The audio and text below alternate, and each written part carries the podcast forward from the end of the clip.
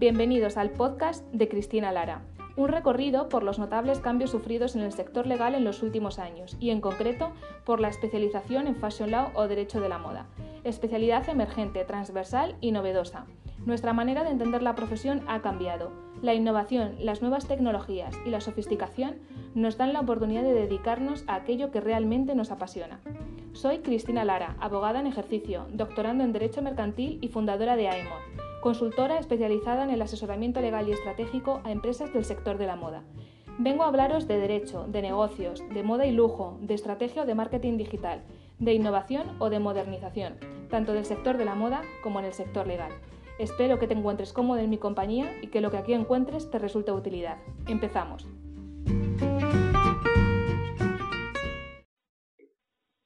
Hola a todos de nuevo, ¿cómo estáis? Hoy en el podcast contamos con, una compañera eh, de excepción. Ella es Isabel Gómez, es abogada, especialista en Fashion Law y miembro de la Asociación de Abogados Expertos en Derecho de la Moda, actualmente trabajando en River Island. Hoy viene a hablarnos de, de moda, de cosmética, perfumería. Bienvenida Isabel. Hola, ¿qué tal Cristina? Muchas gracias por invitarme. ¿Qué tal? ¿Cómo estás? ¿Cómo estás pasando este, este confinamiento? Pues nada, supongo que un poco como todos, intentando sobrevivir con el teletrabajo y, y el confinamiento forzado, pero bueno. Resistiendo, ¿no? Sí, así estamos. Pues para empezar, cuéntanos un poquito, un poquito de ti. ¿A qué te dedicas actualmente? Hemos dicho que trabajas en, en River Island, pero cuéntanos un poco más cómo empezaste a especializarte en temas de derecho de la moda y todo ese tipo de cosas.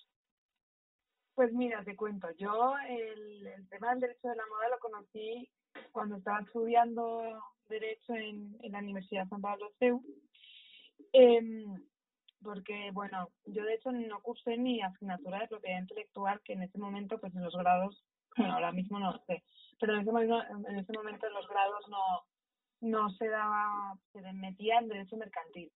Pero bueno, a mí siempre me había gustado muchísimo la moda, era un tema que de hecho yo desde el principio me quería dedicar a ello, para que me gustaba el derecho. Y buscando un día en internet encontré el, el LLM de, de Fordham University, el de Susan Scadifi, y nada, pues empecé a investigar, empecé a, a buscar, eh, empecé un blog, eh, fashionlaw.es, que lo tengo un poquillo abandonado, pero lo empecé en este momento. Y, y desde ese, desde ahí pues eh, acabé bueno acabé en ramas del derecho que no tenían nada que ver la verdad con con el mundo de, de la moda pero seguía el run run. Entonces lo que lo, por lo que opté fue por estudiar el executive el el curso executive de Fashion Law de Garrigues, de Estudios Garrigues, en el que, bueno, pues eh, te ayuda un poco también a especializarte a nivel global en, en todo lo que lo que puede afectar pues ser abogada especializada en moda no o sea desde lo más obvio que es eh, marcas diseños etcétera pues pasando por e-commerce también mucho protección de datos o incluso contratos de alquiler de los centros comerciales sabes que es un poco todo todo el derecho pues centralizado y especializado en los objetivos de un diseñador de una empresa de moda etcétera.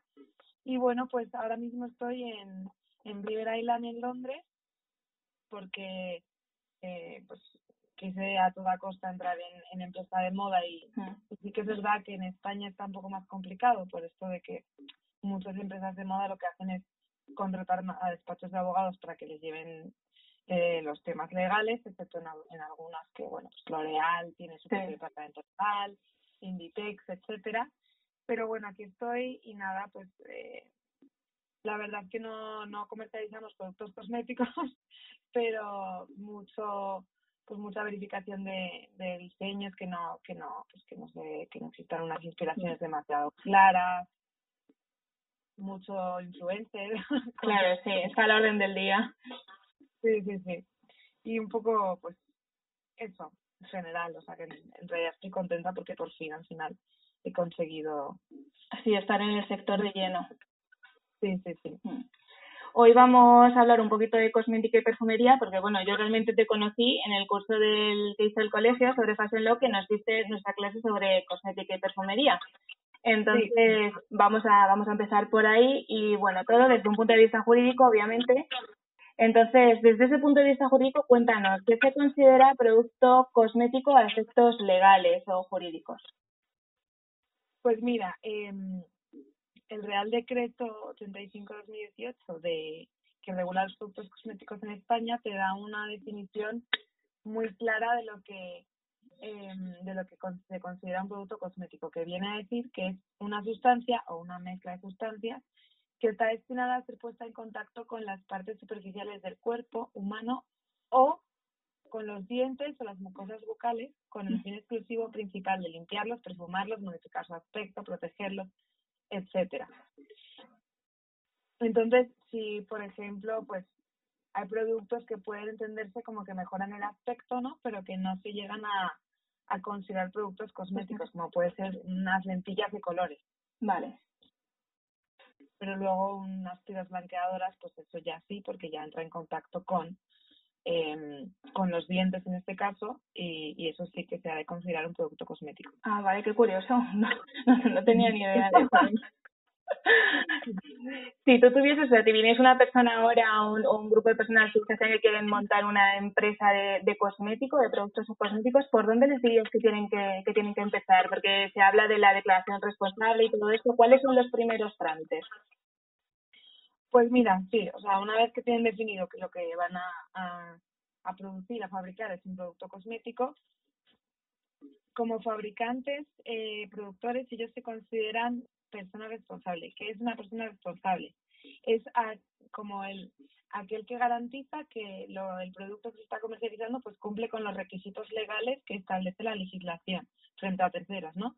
Y, por ejemplo, si hay algún problema en el futuro, pues es también a la persona a la que hay que ir para pedir responsabilidades o pedir o que, que lo quite del mercado o, o que informe a, a una autoridad competente de, de, de los problemas que está habiendo con un producto en, en, en cuestión, ¿no? Entonces, este, esta persona responsable, eh, de forma genérica, ahora, ahora os contaré un poco también lo que, así sucintamente, lo que deberíais que hacer para cada, cada producto cosmético. Bueno, pues en principio lo que hay que hacer primero en general es una declaración responsable. Esta declaración responsable es un modelo normalizado que viene en el, en el Real Decreto y básicamente se presenta ante la autoridad competente, que en España es la Agencia Española de Medicamentos y Productos Cosme- eh, Sanitarios, perdón.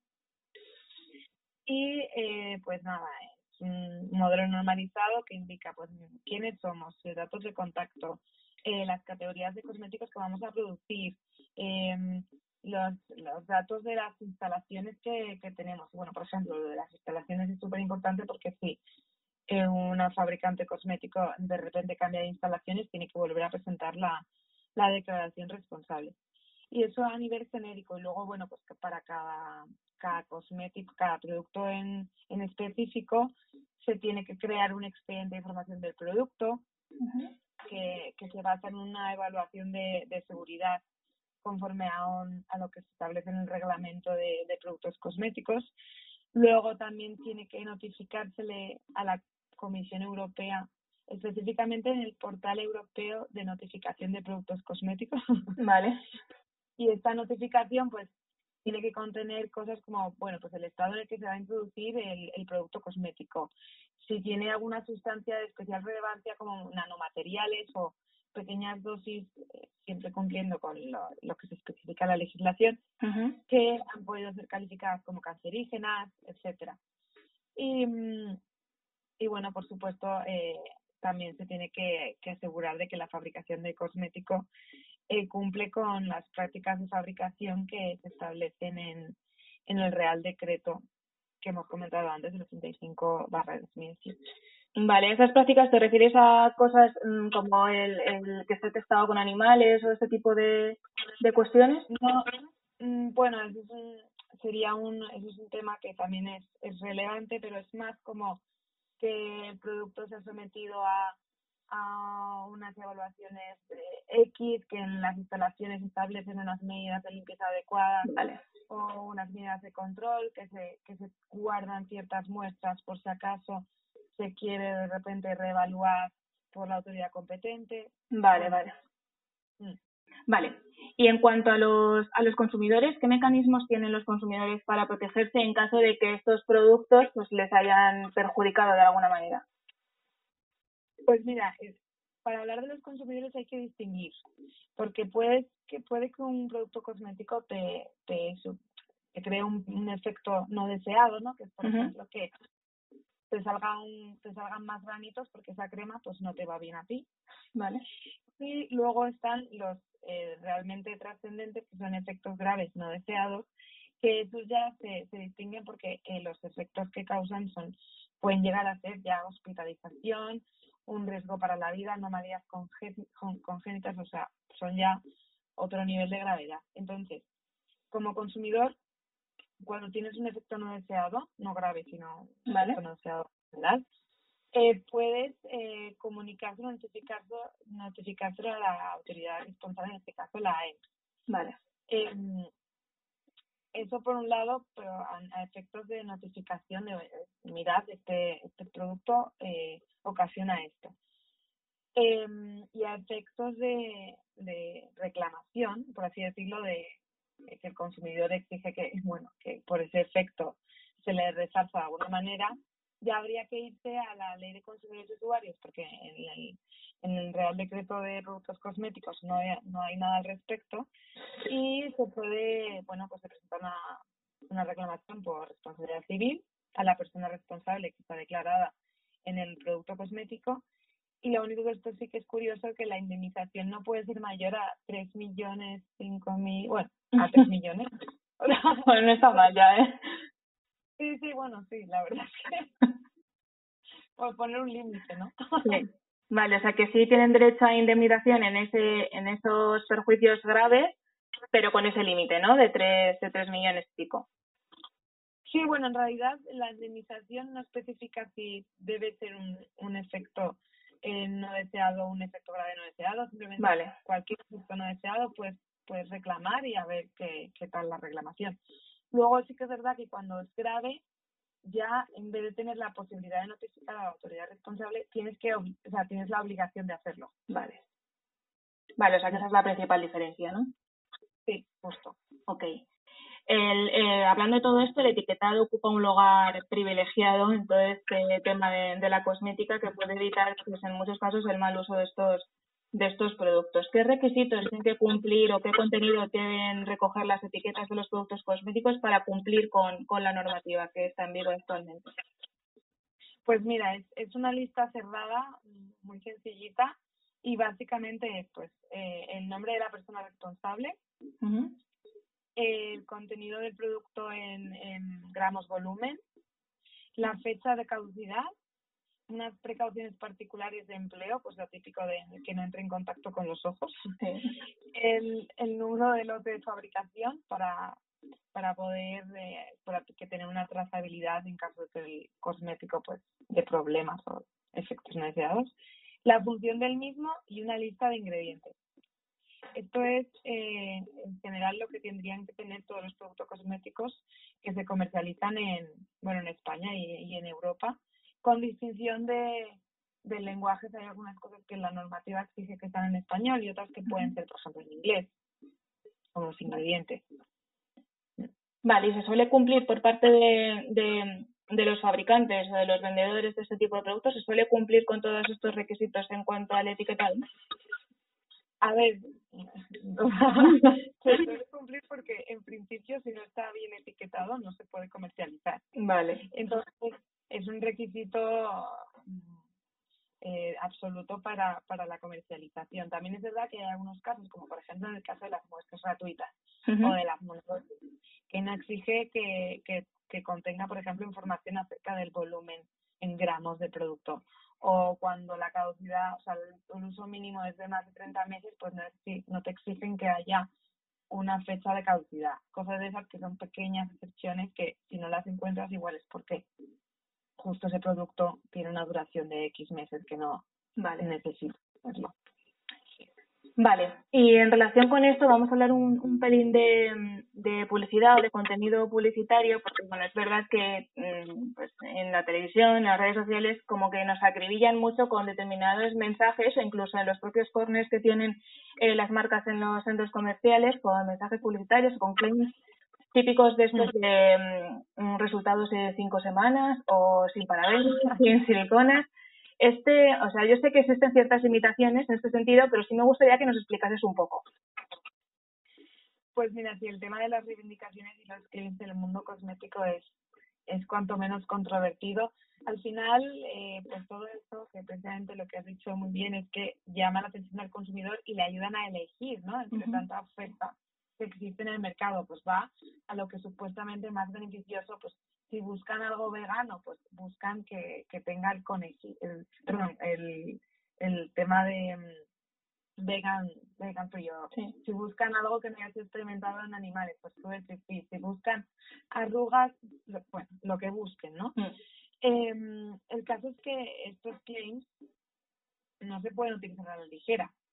Porque la utilización a la ligera de estos teams implica un, un, una afectación a la competencia eh, frente a los, a los competidores y si lo utilizan sin, sin de verdad probar que ese, esa hidratación de 48 horas efectivamente es verdad, mm. pues están mintiendo al consumidor y mm. están, están engañándole para que les compre.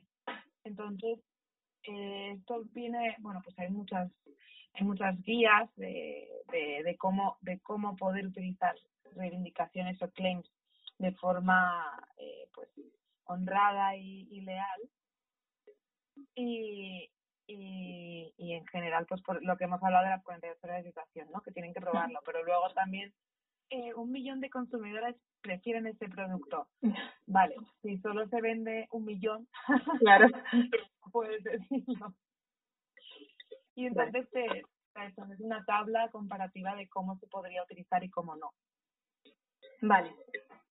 Pues seguimos con el tema de licencias, que bueno, son la reina en, en estos en estos temas, sería algo importante en el sector, sobre todo en, en el ámbito un poco más del lujo, ¿no? Son el tema de la de las licencias. Son, para el que no lo sepa, contratos entre, entre distintas compañías, pero bueno, explícanos un poco mejor en qué consisten estas licencias, cómo funcionan, cuál es el objetivo de las mismas y entre pues, qué operadores se suelen dar.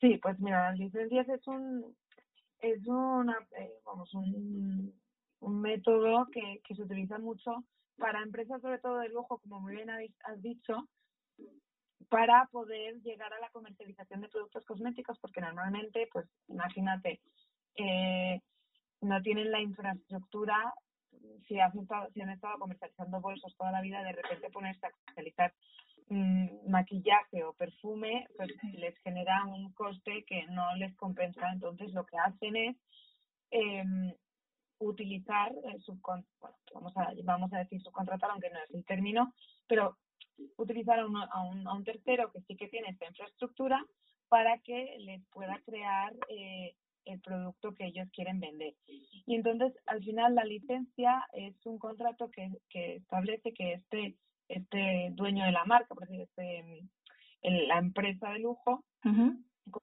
marca, le permite el uso de esa marca al tercero fabricante para determinados productos. Entonces, de esa manera, el fabricante fabrica mm, perfumes de Chanel o de Dior eh, sin que Dior se tenga que gastar nada. Simplemente, eh, luego en unos intercambios de royalties por ventas y, y así es como se, se efectúa. Entonces, eh, hay, hay un hay una confusión a veces de, de hablar de cesión cuando es licencia y podemos decir, por ejemplo, que la licencia es como alquilar tu marca a un tercero para que haga X y la cesión ya sería como vendérsela al tercero para que el tercero pueda utilizar tu marca. Vale. Vale, claro, sí, son. Eh, es que es lo que te iba a preguntar. ¿Cuál era la, o sea, qué diferencia existía realmente entre una licencia y una cesión de, una cesión de marca? Sí, la cesión C es la, la, la propiedad de la marca y la licencia C es, eh, bueno, si cedes como la posibilidad de uso de esa marca en determinadas, determinados productos, en determinados artículos. en mm, este caso. Mm. Pues en relación con esto, eh, si no estoy equivocada, el último gran conflicto que hemos tenido con el tema de las, de las licencias en el sector fue eh, la, la, no renovación del contrato por parte de entre Prada y, y Puig, ¿no? Para la comercialización de los perfumes de, de Prada. Eh, por lo que he podido leer durante todos estos meses eh, sobre este tema, pues uno de los o el, motivo por el que no se, no se renueva el contrato es porque Puig no alcanzó el mínimo de ventas que se había fijado en el contrato o, eso es lo que se cree, ¿no? ¿Cuáles suelen mm. ser un poco los parámetros o los objetivos que se marcan entre las marcas para, para mantener en vigor eh, los usos de licencia? Pues ¿Se, ¿se únicamente en ventas o, o hay algo más?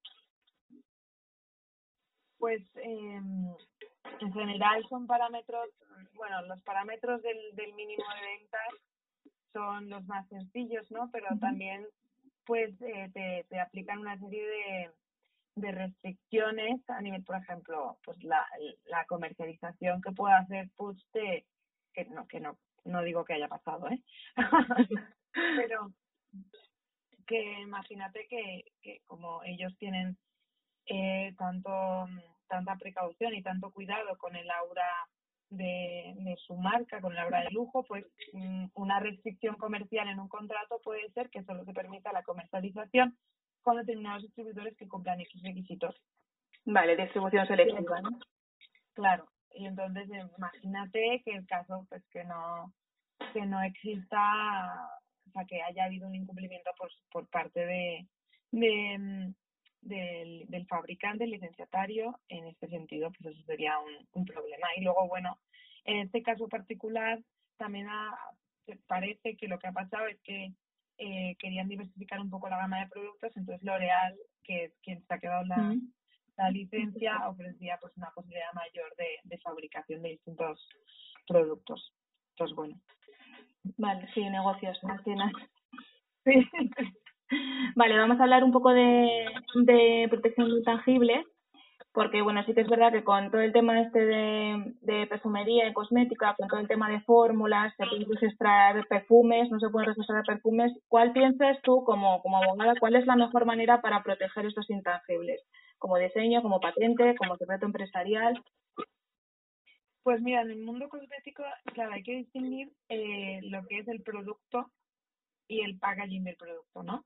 Entonces, para el packaging del producto es mucho más sencillo porque al final pues es un, una forma, una forma tridimensional de un envase de, un maquillaje de una, o un perfume y, entonces ahí nos encontramos pues con lo básico, ¿no? Puedes protegerlo como marca, como diseño o como propiedad intelectual, que ya es lo más raro porque tendría que ser una obra de arte prácticamente.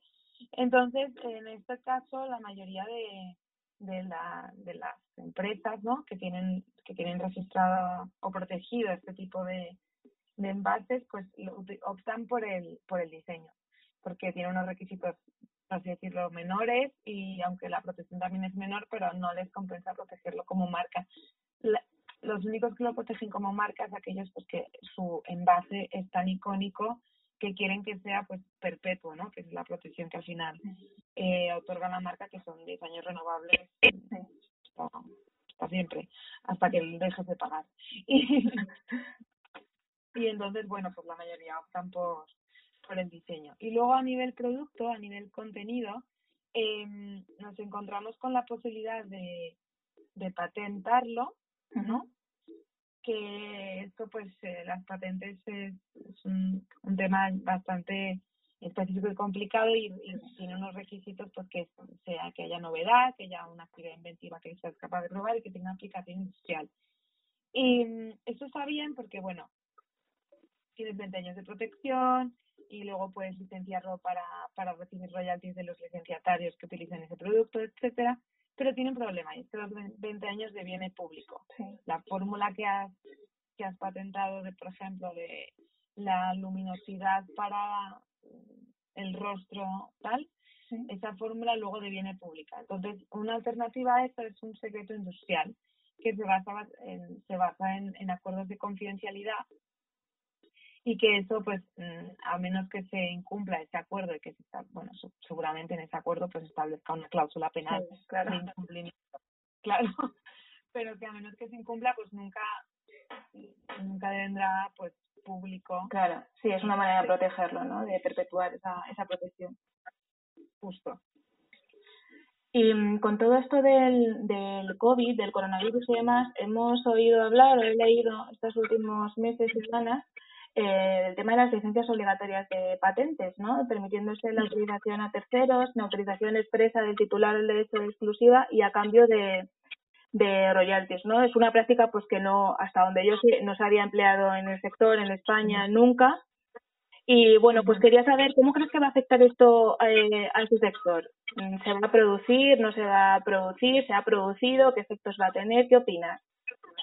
Yo creo, la verdad, o sea, no, no estaba muy puesta y, y por lo que he estado leyendo, eh, mi opinión es que no va, no va a afectar demasiado al sector cosmético. Al final es es una consecuencia pues del estado tan horrible que estamos viviendo con el COVID-19 y es más que nada para, para acceso al tratamiento de la enfermedad. Entonces se, está previendo un poco a nivel de la, la posible vacuna que, que vaya a existir. Y bueno, también es que hay, también establecen criterios extremos, ¿no? Pues que, que exista la obligación de explotar, que eh, haya pasado un tiempo eh, para que se pueda obligar al titular para que, que otorgue licencias obligatorias. Entonces yo creo que a nivel cosmético, pues, mm, no, o sea, no, no se tocar mucho, ¿no? No, no creo, ¿eh? Pero que oye, que nunca se sabe. Sí, no, visto lo visto, desde luego. Sí, es que realmente me pareció curioso cuando lo vi, dije, pues realmente es algo que no se ha, no se ha aplicado nunca, me pareció bastante llamativo. Hmm. Y mm, eh, hablando un poco de, distribución selectiva, que lo hemos comentado antes, eh, a raíz del caso Coti cambió un poco todo el, todo el paradigma, ¿no? Cómo se podrían comercializar estos productos, cómo no. ¿Cómo es la distribución, eh, sobre todo en, en, lujo, que es donde tenemos la distribución, la distribución selectiva en, en cosmética y en perfumería? ¿En qué consisten estos contratos? Pues, sí, pues mira, la distribución selectiva es se basa en, en, en unos requisitos, o sea, en, imponer al, al, distribuidor u homologarlo, por así decirlo, que es más friendly, eh, conforme a unos requisitos para preservar eh, el aura de, de, lujo de tu producto, ¿no?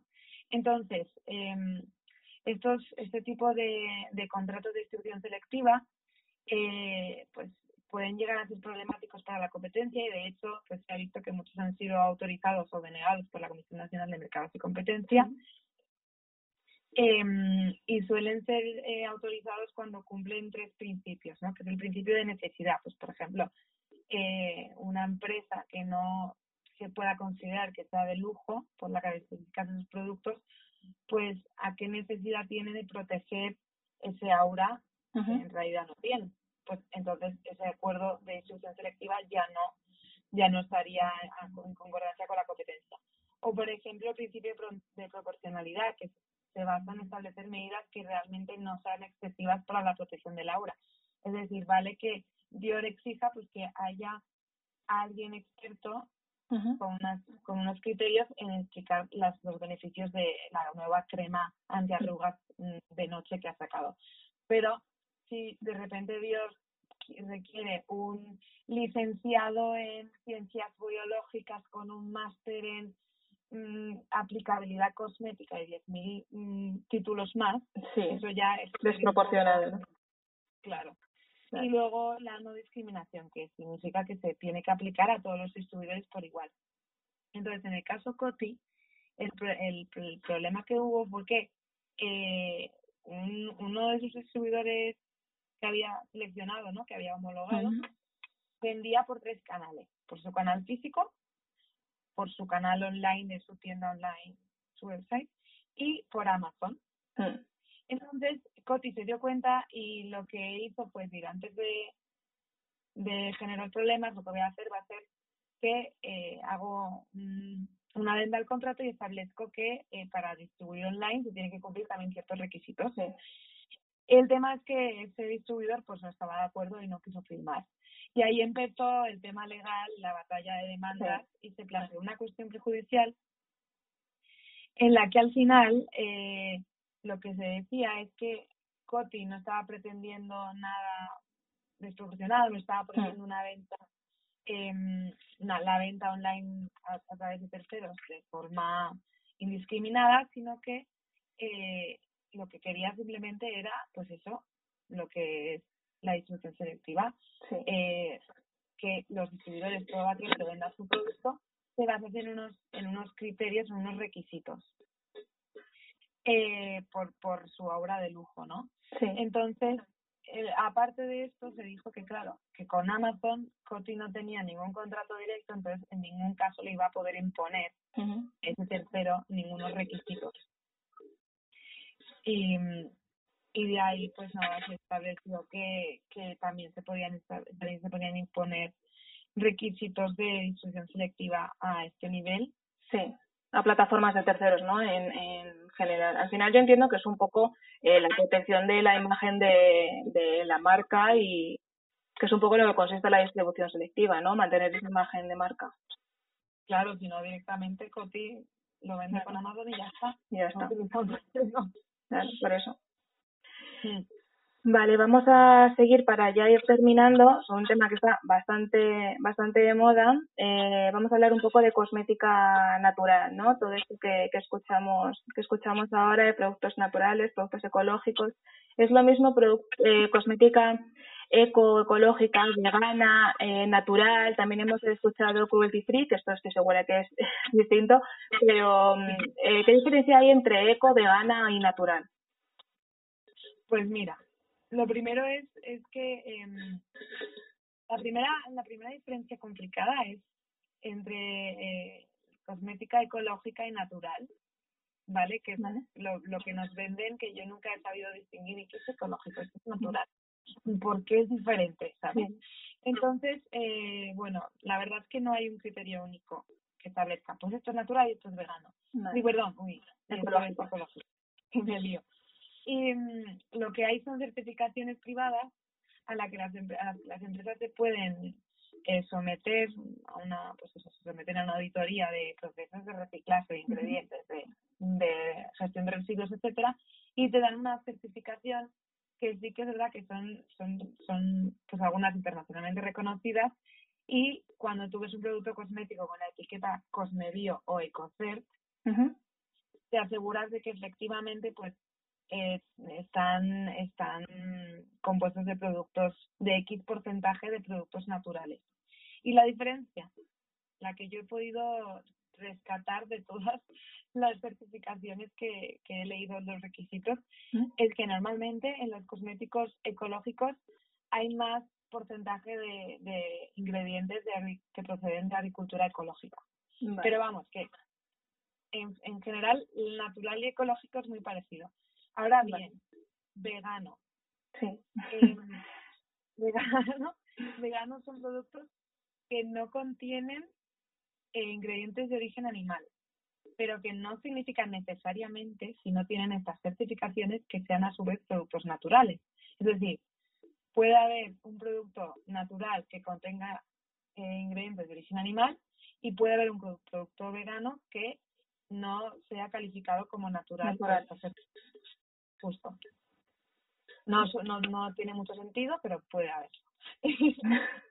y, y luego, eh, la diferencia también con lo de cruelty free, que también es un, algo que, yo también estaba confundida ¿eh? antes de, de saberlo más. Sí.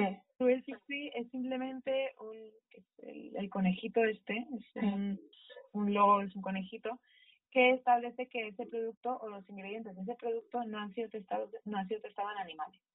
Entonces esto tiene una doble cara, ¿no? Porque supuestamente desde 2009 se aprobó un reglamento que dentro de la UE se prohibía comercializar productos testados en animales y eso, y productos que contengan ingredientes testados. Pero luego en ese mismo reglamento hay una serie de excepciones que al final, pues yo, mi opinión es que es un colador. Ya, total. por ejemplo, pueden tener productos es, eh, que ingredientes que hayan sido experimentados en animales, pues las empresas europeas que exporten sus productos cosméticos a mercados donde el testado en animales sea obligatorio, como por ejemplo China. Claro, ya está. y fuera. ¿Quién no, quién no exporta a China? Sí. Entonces, realmente, o sea, eh, se aplica, ¿nos podemos creer la etiqueta o, o, porque yo entiendo que, o sea, una marca que, con, o sea, una marca de este nivel, ¿no? Que hace este tipo de, de productos, lo mismo comercializa los productos dentro de la Unión Europea que los exporta a, a China, por ejemplo, que has comentado tú ahora mismo. No va a ser productos distintos para la Unión Europea que para China, es el mismo producto, ¿no? Ese es el tema ahí está el, ahí está el kit de la cuestión. Mm, yo, claro, la, la etiqueta de Free es una reivindicación brutal, sobre todo ahora que está hmm. todo tan de moda, ¿no? Es como, sí. wow, Cruelty Free, me lo voy a comprar 100%. Sí. Pero claro, eh, ya entra en la moralidad de cada uno, de cada empresa que ponga eso sabiendo que lo hace o no lo hace. Yo ahí no sé. Podemos decir aquí, aventurándonos, eh, que no, no es garantía de nada. ¿O sí? Mm, me encantaría decir que es garantía, ah, no lo sé al 100%. Igual que hay gente que te dice que las 48 horas de hidratación y luego es mentira. claro. De verdad, o sea, quiero creer que sí que es garantía, ¿eh? Vale. no puedo ni verificar ni una cosa ni la Ni la otra, ya me imagino. Vale, Isabel, y ya la última, para terminar así a modo de, resumen, eh, queremos saber tu opinión acerca del futuro del, del sector de la cosmética, la perfumería, si crees que le va a afectar toda esta situación del COVID, si crees que se van a fomentar las ventas en portales online o si va a crecer o va a, reducirse la demanda de este tipo de productos o simplemente se va a mantener igual. Un poco un resumen de toda la situación actual y para el futuro más próximo y terminamos aquí.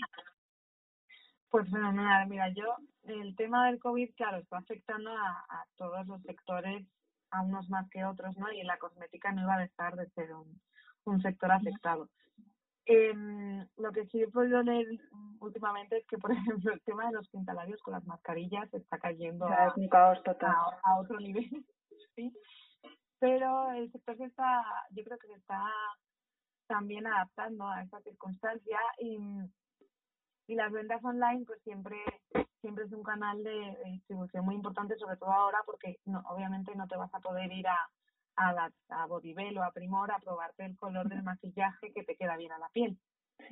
Entonces eh, se están desarrollando herramientas como hemos visto que por ejemplo L'Oreal precisamente ha desarrollado herramientas eh, online a través de las cuales de apps pues que te, te enseñan cómo te quedaría el tono de maquillaje, el color de pelo.